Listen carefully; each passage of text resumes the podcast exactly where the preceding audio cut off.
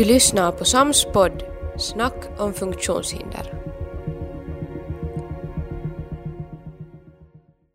Ja, men god morgon allihopa. Vad kul att, att ni är här.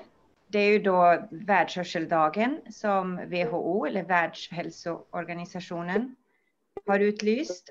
Och den firas eller uppmärksammas, kanske man ska säga, på många olika ställen i världen. Världshälsoorganisationen kommer att släppa en ny rapport om hörsel och hörselfrågor i världen. Annars kommer rapporten också att finnas på deras hemsida så att alla kan ladda ner den. Och vi på Hörselförbundet kommer säkerligen också att ha tillgång till den. Så ifall någon har problem att ladda ner den men gärna vill titta på den, så hör gärna av er till oss bara. Så, så kan vi skicka ut den via, via e-mail. I rapporten så tar de upp generella hörselfrågor, sådana som är aktuella över hela världen, och också vänder de sig till politiker och beslutsfattare och talar om, om vilka åtgärder som, som behövs göras. Och idag med oss har vi Siw Östman från Hörselförbundet som evenemangskoordinator, och vi har hållit trådarna för utbildningar också. Så sa jag, du också fungerar som ordförande för hörsels- hörselskadade i arbetslivet, så det blir väldigt spännande att, att höra vad du, vad du har att säga om, om hörsel och delaktighet i samhället och så här. Tack ska ni ha. Tack för att jag fick komma till det här diskussionstillfället. Det är ju så att alla hör ju inte vad som sägs, och det är ju vårt problem. Det syns ju inte på oss som har hörselnedsättning att vi inte hör. Ja, ibland kan det synas, men, men för det mesta inte. Det är ett dolt handikapp, och vi, det är ju ett litet problem att det inte syns ibland. Ibland skulle jag vilja ha sådana där blinklampor här ovanför så att det skulle synas att inte jag hör allt. Så är det, så är det nu inte, utan det är nog att, att vi måste bli mer, bättre att vi ser till att inte vi hör, så att vi blir mera delaktiga. För det är många ställen där vi inte är delaktiga. Som till exempel på flyget, på tåget, på bussar. Bussarna kan vara ganska bra. Och tåget ibland. Men flyget tycker jag är uselt. Och, och där, där är ju en sak. Det finns teknik. Men varför använder man inte den då? Det finns skärmar. På tågen finns det skärmar. Men det är ingen som sätter ut någon information där. Till exempel om det är förseningar. Vad är det nu? Inte vet man något. Varför, varför står vi här nu? Hinner jag med nästa tåg? Ingen aning. De säger någonting, men man uppfattar absolut inte vad som sägs. Och det här tror jag alla som har hörselnedsättning har varit med om. Och ibland så tänker jag, det är ju inte bara vi som hör dåligt som har nytta av det. Det är ju alla. Ibland frågar jag av den om jag har någon med. Vad sa de? Jag inte hörde jag heller, säger de. Alltså det skulle måste finnas mera textning överallt. Och jag tycker att det är som en, en rättighet som vi som vi skulle borde jobba för. Det finns teknik, och det behöver inte alltid vara så dyr teknik. Som T-slinga är ganska billigt alternativ att använda och fungera för många. Till exempel på Scandic Hotel, man checkar in så står det att de har T-slinga, och så sätter man på T-slingan så fungerar inte det. Så frågar man, har ni på T-slingan? Nej, sätt på den då. Oj, oj, jag vet inte hur man gör. Oj, oj, oj, oj.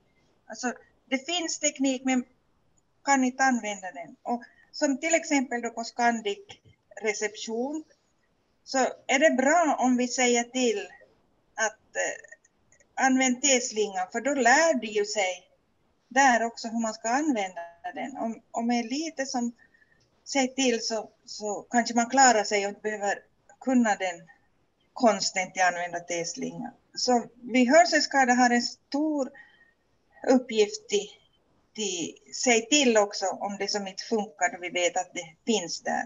En annan sak är, är ju teslingor. Jo, vi har teslingor här. Och så då man kollar den så fungerar inte den. Och det kan vara att de har teslingar för att de har en kopplad tråd runt rummet. Men ingenting annat. Eller så är de inte alls installerade. Den har apparater och mikrofoner men, men inte installera så att det fungerar. Så just det här med hörhjälpmedel så är det viktigt att det fungerar. För jag vet till exempel här i Smesby så byggde en idrottshall och var jätteglad för att de hade teslinga. Alltså där de spelar innebandy. Och jag funderar då jag var dit och så, och så funderar jag hur har ni teslinga här, att det är ju ganska mycket ljud och vad, är det någon som refererar alltid då man spelar innebandy eller hur används den? Ja men vi har, så sen man sett på den då, nej den är inte kopplad ännu. Så gick vi vidare till, till det här ett gym som var ovanför, så sen var det teslingan här. Nej, här har vi ingen teslinga. Och just på jumpasalar, alltså där man, där man har olika jumpapass och speciellt yoga, så det är jätteviktigt att ha teslinga eller hörhjälpmedel så att vi, vi som inte hör också hör vad de säger. Vanligtvis så får man bara sitta och eller ligga och se vad gör de här andra som är här. Och det är ju inte något roligt om man slappnar lite av. Så eh, många sådana vardagliga situationer som vi inte är med på. Och som det kanske finns men inte, inte fungerar. Och där, där jag känner mig jätteutanför i den här coronatiden då, då de har sändningar på tv. Utan textning, utan svensk textning. Inte vet vi vad de här svarta damerna säger där framme. Och det är tråkigt för att det kan ju vara viktiga saker. Och det är ju viktiga saker som de säger. Och vi skulle ju gärna höra det direkt. Så där är no- någonting som, som vi skulle borde få att fungera bättre. Och här kan jag ta som ett exempel då man inte känner sig delaktig. Det är ett löjligt exempel. Men mitt barnbarn blev döpt. Och namnet var hemligt ända till dopet. Och vi var tio på dopet. Och då prästen säger namnet så hör jag ingenting. Alltså, han eller hon lär ha sagt det tre gånger men jag hörde inte vad barnet heter. Och det, det är ju ingen katastrof för jag fick ju reda på det efter. Men just den här känslan av att jag var inte med och just det var som ett viktigt ögonblick för mig. Och det här, ja det kan, det kan kännas lite, lite löjligt men jag skulle vilja höra det just då och av prästen. Jag, jag skulle vilja tacka dig för att du delat med dig den här jättepersonliga uh, erfarenheten som du hade vid dopet. Jag tycker inte att det var alls, alls löjligt. Ja, det är just att socia- hörsel är ju en jätte, ett jätteviktigt socialt sinne och, och, och ofta som grund för en jättemycket av kommunikationen. Så, så om, det skulle vara kul att kanske, kanske lite tygga vidare på att på vilket sätt önskar du att folk skulle kunna beakta bättre människor med hörselnedsättningar om de känner till att någon har eller kanske att någon kan ha? Det här dopet då som, som jag pratade om, så där kunde, kunde vi ju ha använt teslinga för det finns i kyrkor men det användes inte. Jag var ju själv dum där som inte sa att använda teslinga men det skulle vara på automatik för det här som, som jobbar där att de har på teslinga oberoende om det är fem eller femhundra som är i kyrkan. Den ska vara på så fort de har någon förrättning där. För vi är ju i alla fall femton procent som har en hörselnedsättning. Så om vi är hundra på en samling så är det ju femton åtminstone som hör dåligt. Och är vi tio så är, så är det ju en. Och jag var ju den då. Vi var tio och jag var den. Det, det är sånt som jag tror inte folk tänker. Det är en liten samling. Ja, vi klarar det. Jag har så bra röst. Men det har inte att göra med det. Utan det är ju tekniken. Har vi hjälpmedel eller teslingar så kommer det direkt i hjärnan, som jag brukar säga. Och då kan vi slappna av. Då behöver inte vi spänna oss så mycket som vi annars måste. För jag tror det tillfället också var att jag, jag var nervös. Jag var spänd att inte jag ska höra det där. Då jag märkt hur låg röst prästen hade. Och då, i och med att man är nervös, spänd, så hör man inte något. Nej, nej, nu, nu kommer jag att missuppfatta det här. Oj, oj, nej, vad, vad säger de? För det är ju oftast så, om man är koncentrerad så hör man vad folk säger. Men jag tror att jag var så, alltså jag var nervös att inte jag skulle höra. För jag ville så jättegärna. Och just det här då vi har munskydd eller visir. Vi som hör dåligt så, vi ser inte munnen. Har man munskydd så ser vi munnen. Men då är ljudet så annorlunda så den hjälp man har av ljudet har man inte med visiren. Jag, jag vet inte om ni förstår hur det är. Hur det är. Men, men alltså, båda två tycker jag är, är tokigt att, att använda. Och vi ser ju så mycket på kroppsspråket. Vi läser på läpparna, läppavläsning. Det ljud vi hör så tar vi till oss och så ser vi på läpparna. Och så förstås skrivtolkningen. Så det är så många, många faktorer. Och man kan se på ansiktet, är du glad, är du ledsen? Då man ser bara ögonen så, så kan man inte läsa den här helheten. Man kan inte se, är hon ledsen, är hon glad? Det syns så lite på ögonen. Just sån här officiell information, så det tycker jag att, att handikapporganisationen skulle kunna göra någonting åt. Att dels det här att det svenska skulle funka och vara lättillgängligt. Men också att det skulle finnas liksom möjlighet till också de här kommentarerna och diskussionerna och frågeställningarna. Jag skulle bara vilja sticka mellan där lite just med det, det Malla säger om informationen. Från Hörselförbundet så har vi legat på lite grann och varit på Yle och regeringen angående att man ska ha, ha information på svenska, framförallt i de här krissändningarna eller vad man ska säga som, som regeringen håller. Att det ska finnas på en gång eh, tillgång till information på svenska. Eh, så det är någonting vi kommer att fortsätta också och, och pusha för. Ett par kommentarer, jättebra saker Siw som du nämnde där, att, att det är just fast man har kanske till och med tekniken där så förstår man inte an, att använda det. Så det är jätteviktigt, jättebra att alla alltid påminner om det här. Och jag var, blev lite överraskad över också att Scandic, som ändå har ett rykte över att ha väldigt tillgängliga lösningar, att de har också ännu saker att jobba, jobba med på den fronten. Med att beakta olika funktionsvariationer och, och hörselnedsättningar. Sen om jag nappar, tar tag i det här med, med att få rätt till information i direkta sändningar. Där, där är det som... Där sker det lite förbättringar tror jag hela tiden i och med ny lagstiftning som kräver, kräver mer textning också i direkta sändningar.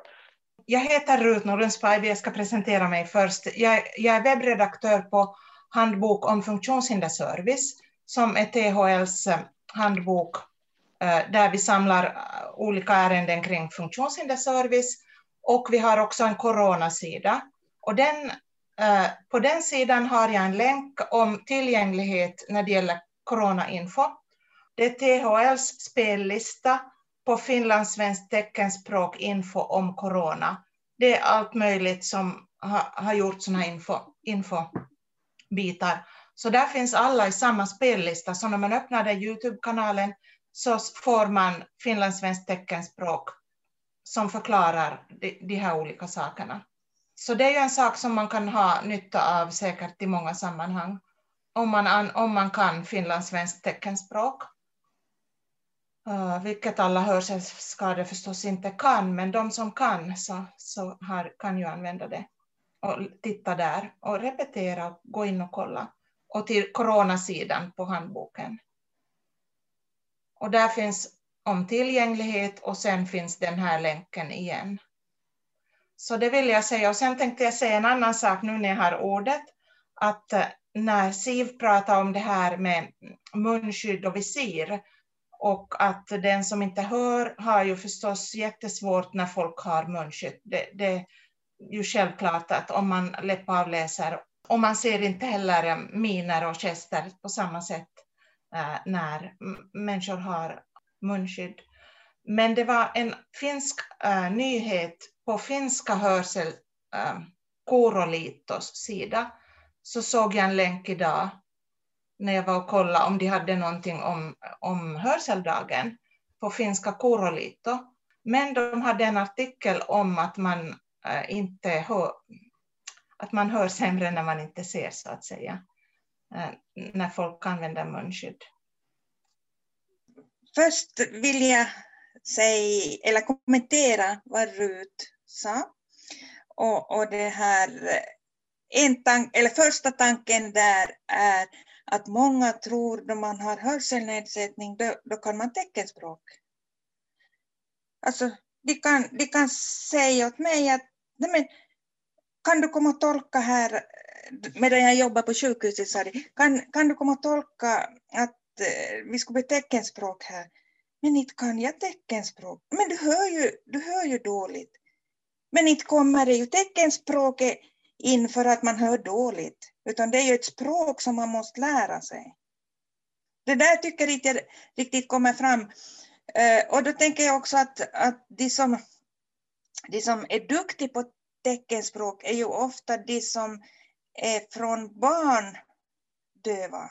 Alltså använt det hela, hela tiden. Så, så tänker jag att, att vi har ju, vi som får hörselnedsättning så är ju ofta, oftast äldre. Till exempel om man är och, över sjuttiofem år så är det fyrtiofem procent som har hörselnedsättning. Enligt svensk statistik. Alltså, it, it kan man teckenspråk då för det. Då man är sjuttiofem så börjar man kunna teckenspråk. det, det är lite så. Den uppfattningen får jag ibland. Men inte alltid. Men jag, jag vill förklara det. Att det, det är ju så. Att vi måste ju lära oss det här teckenspråket. Och då är ju tecken som stöd ett mycket, lätt, en mycket lättare sätt att lära sig och som man har nytta av. Ja, jag tänkte bara säga till Siv att jag vet ju nog det där att, mm. att, man inte, att det är ju de som är, är gravt hörselskadade eller döva, uh, vad man nu kallar det, så det är de som kan, uh, som har lärt sig och som har deras familjer som har fått lov att lära sig.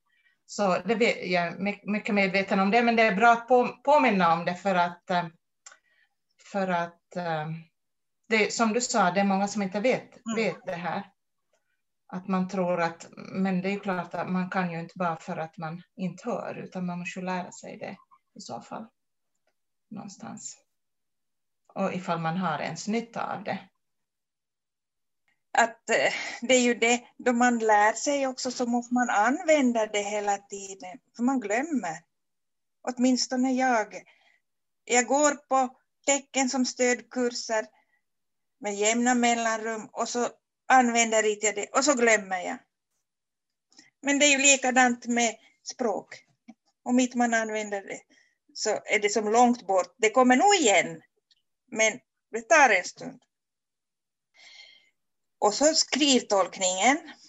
Det tycker jag skulle vara alla människors rättighet. Att, eller att alla människor skulle få som vill ha och de gånger de vill ha.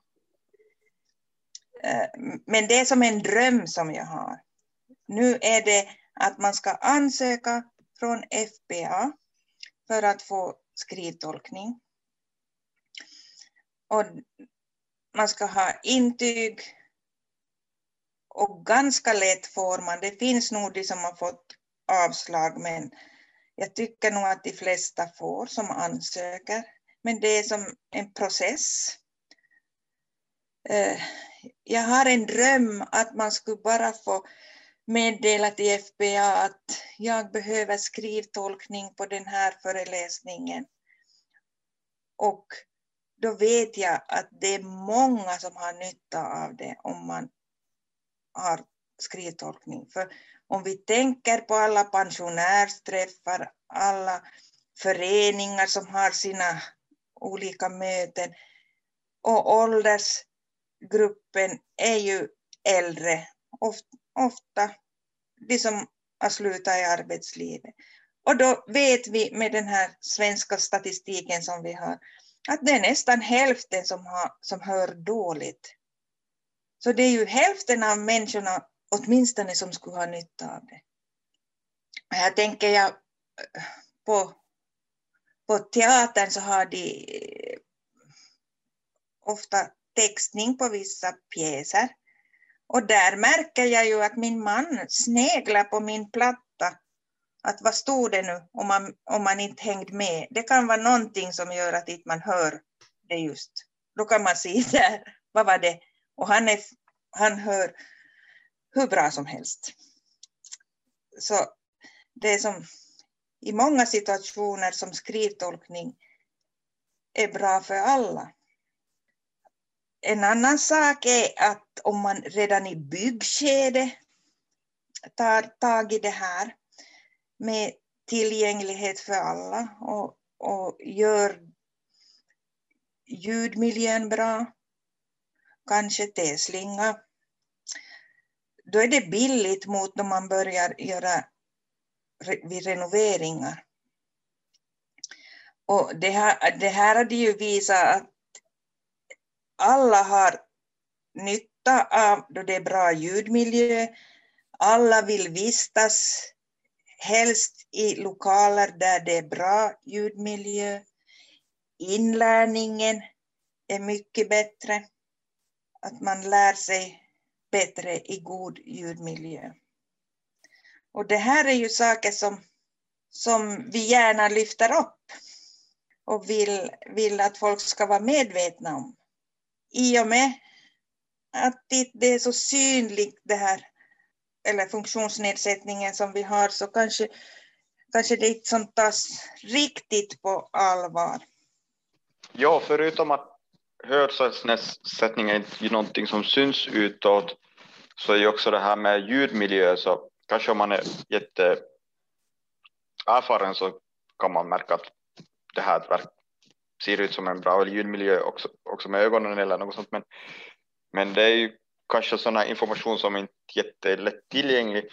Så på vilka sätt får ni som, som aktiva inom Hörselförbundet och, och, och som jobbar med de, de här målgrupperna som, som, som behöver bra ljudmiljö? Förstås alla, alla har jättestor nytta av bra miljö. Så det Det är ju också en universell lösning, men, men om ni vill hitta bra ljudmiljöer idag för att hålla föreläsningar på, så hur, hur bär ni er åt? Är det bara som erfarenhet eller finns det information någonstans eller måste ni besöka stället? Det är erfarenhet och så besöker man stället oftast för att, att höra och för att kolla om tekniken fungerar. För det kan vara så små saker som gör att inte tekniken fungerar på det ställe där man ska ha föreläsningen. Och så många gånger det har varit stressnivå på hundra procent för att inte det fungerar fast man har varit och kollat före. Så det är ju all, alltid det. Och det, jag skulle säga om mitt Maja vet någon, men, men att det inte finns något, något register eller någonting där man kan se att det är bra ljudmiljö eller att det finns teslingar där. Fungerande teslingar. Ja. Jag skulle säga att det finns ju någonstans den här informationen om var teslingor finns eller någonting. Den, jag kommer inte ihåg nu vad det heter, men vi... det är någon karta med gröna platser där det är T-slingar eller något. Men vad jag, vad jag kommer ihåg var i alla fall att när det väl fanns den här informationen, så som du säger Siw, den stämmer inte alltid. Nej. För att det kanske en gång för tjugo år sedan fanns en T-slinga, men fungerar den nu idag? Och, och som du sa att du var på Scandic och, och där finns den, men de, de vet inte hur man hanterar den. Nej. Och samma sak med, vi pratade om en lokal igår på, på vårt måndagsmöte som var på kansliet. Och då var det att det finns all teknik, men så finns det också en, en sån här, tra, vad heter det? Transformator. Transform- Exakt, så, som ger störningar. Så att det finns jättefin teknik på plats, men sen finns det störningsmoment som gör att den som då använder sig av den här tekniken får ändå de här ljudstörningarna. Och då, det orkar man ju inte heller. Så det, det är svårt. Det är svårt. Det, det, är, nu, det där gröna som du tänker på, det är säkert det här Kuulo, som gör, eh, vad ska vi kalla det, skanningar. Att var hörs det bra med T-slinga? Och så gör det en karta. Att här kan man sitta, till exempel i kyrkor, i Tampere talo finns det en karta där man går in, att här fungerar T-slingan, och det är super. Alltså då vet man ju precis, för just det här med T-slingan så kan göra att, att mittersta bänken längst ut så fungerar inte. Så, men de kartlägger det här och, och sätter var det funkar. Så det är ju drömmen. Men det är långt dit. Det är ett Ulle- och Borg-företag. Mm. Det är det här Svensk Service inom Hörselvården. Det är i dagens H B L om audionomer och svenska audionomer. Det är stor brist på dem och det är jättelånga väntetider och vi tycker att vi får den, den hjälp vi behöver med de här audionomerna. Så att där jobbar också Hörselförbundet. Det, när jag kan säga, precis som Siw säger så har vi en, en debattartikel inne i, i dag, dag, Hörseldagen till ära eh, i H B L. Och vi har också spridit den och hoppas att den kommer i dagarna i, i andra svenskspråkiga tidningar också. Och där tar vi upp just den här situationen med att det finns så få audionomer i Finland och att det, det har gjorts utredningar och att det, det har under flera år varit så att, att, att både, både bland finsk och svenskspråkiga audionomerna, de har varit väldigt få under flera, flera år. Men samtidigt så har det, det gjort, gjorts en utredning där de, eh, ska säga om det är utbildningsministeriet, där de säger att det finns ändå inte möjlighet att göra en hel utbildning för audionomer. Så att de har den här påbyggnadsutbildningen för, för eh, sjukvårdare.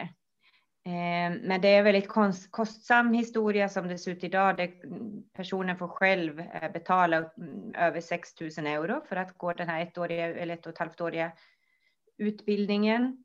Och det gör ju att det, det kanske inte är så många som söker sig till en sån utbildning. För man är ju van att man, att man kan gå en utbildning på, på universitetet och inte behöver lägga massa, massa pengar själv. Så, eh, så vi, vi har börjat pusha lite grann tillsammans med audionomföreningen och, och, och titta på just det här, hur, hur kan man gå vidare med en, med en audionomutbildning så att, så att vi kan få fler. flera audionomer i, i Finland. Och eh, ja, vi vill ju gärna att audionomföreningen eh, går in mer med sin expertis vad gäller ja, men hur en utbildning på, ska se ut på bästa sätt och så, för det, det är inte riktigt vårt fält. Men, men vi har ju istället många medlemmar som inte, som inte får den vård eh, de behöver eller får vänta väldigt eh, lång tid innan de kan komma till en audionom.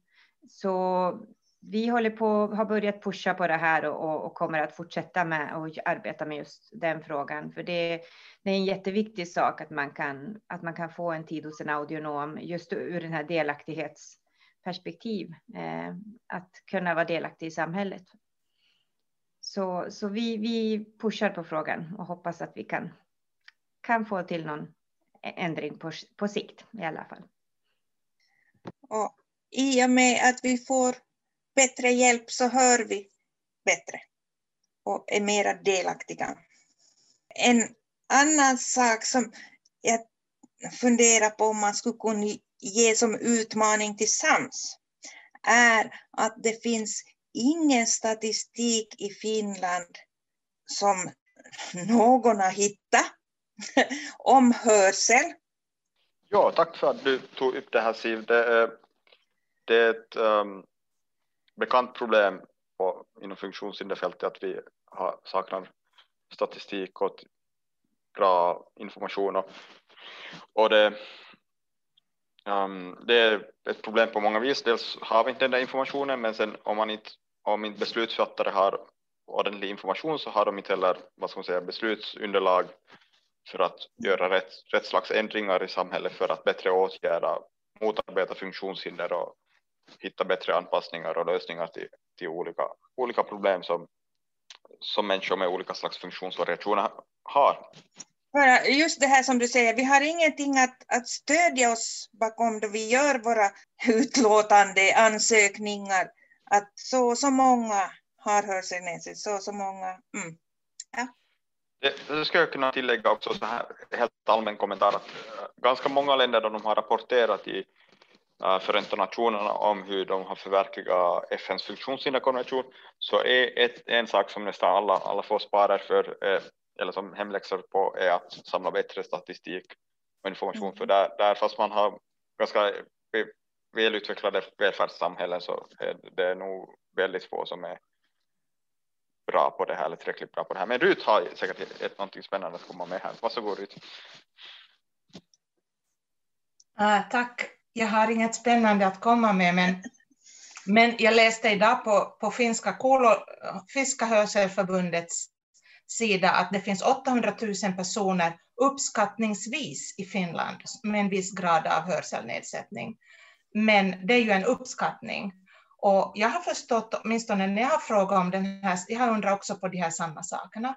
Och jag har frågat också att varför man inte har statistik på olika sådana här. Så jag har förstått, Elias, du som är jurist vet säkert bättre än mig, att man, det är förbjudet att ha sån statistik enligt finsk lagstiftning. Och man får inte samla statistik på hur många som har olika funktionsnedsättningar, för det kan missbrukas någon gång, någon annan gång i ett annat sammanhang om man blir diskriminerad, och det är ju fel. Så det finns en viss rädsla att samla statistik för att man tror att det ska hamna i fel händer och någon ska använda det fel och någon ska bli diskriminerad på grund av det. Men det som finns är de här Sotkanet och de här där man kan kolla upp hur mycket som kommunerna svarar på frågor till staten eller till det här, de som upprätthåller Sotkanet, att hur mycket service de ger för olika saker. Och då kan man få fram hur många personer får viss service när det gäller hörselnedsättning. Och det kan man få statistik på. Men Elias ville kommentera säkert själv. Ja, alltså det är just som Rut säger att, att man får inte, det finns inte riktigt, det är jättesvårt att samla in så här personlig data som är käns, som känslig och personlig om, om funktionsnedsättningar och sånt. Men istället kan man tillförlita sig, just som Rut säger, på statistik om beslut för olika stödformer och sånt. Och där, sånt indirekt data finns. Men där är det kanske, det är kanske inte alltid så många med hörselnedsättningar som får olika slags stödformer, utan det kanske ofta handlar mer om hjälpmedel. Um, och där är det kanske ett, en utmaning av det här fältet som ger de här hjälpmedlen. Det är ganska, om jag har förstått, ganska splittrat, så kanske det, det här, man borde som på något vis samla in den här informationen som, som finns i olika delar av landet. Uh, ja, det här med statistik så funderar jag, uh, kan inte Statistikcentralen samla in information likadant som de gör om allt möjligt annat? Att det skulle vara som att det är inte no, någon speciell grupp som samlar in det, utan det är helt, he, helt rätt om det är Statistikcentralen som samlar in uppgifter. Och det är ju inte något, något som går på ett år det här, utan det är ju att vi skulle måste börja någonstans för att få den här informationen. Jag har ja. ingen eh, juridisk vetenskap men, men, bakom det här, men jag som själv har en pappa med en fysisk funktionsnedsättning så skulle jag bli jättearg om han blev registrerad som, liksom på no- i något sorts register för att han är en person med en funktionsnedsättning. Jag, jag tycker att det är inte okej. Okay. Men däremot så tycker jag att det är jättebra att man kan kolla på statistik kring till exempel hur, vilken form av hjälpmedel han har och att han har speciella såna parkeringstillstånd och sånt. Att man på den, för, för så pass utvecklade samhällen har vi faktiskt här i Norden att man kan på andra sätt. Det är klart att det blir inte exakt siffra, men på, om vi pratar procent så skulle man ju lätt kunna få, få en väldigt eh, fin, liksom, nära eh, siffra på, på hur det faktiskt ligger till utan att man kan på exakta numret säga hur många människor det är. Och det tycker jag att, att de absolut skulle kunna göra här i Finland, för att jag har förstått att det är så man jobbar i, i Sverige. Um, men jag förstår att det också har blivit kritiserat av, av F N, men jag är själv lite det här med att registrera personer i, i olika grupper. Jag tycker det är lite känsligt så att jag kan nog tycka att det är bra att man inte gör det. Så tack för mig och tack för jättefint eh, frukostsnack här.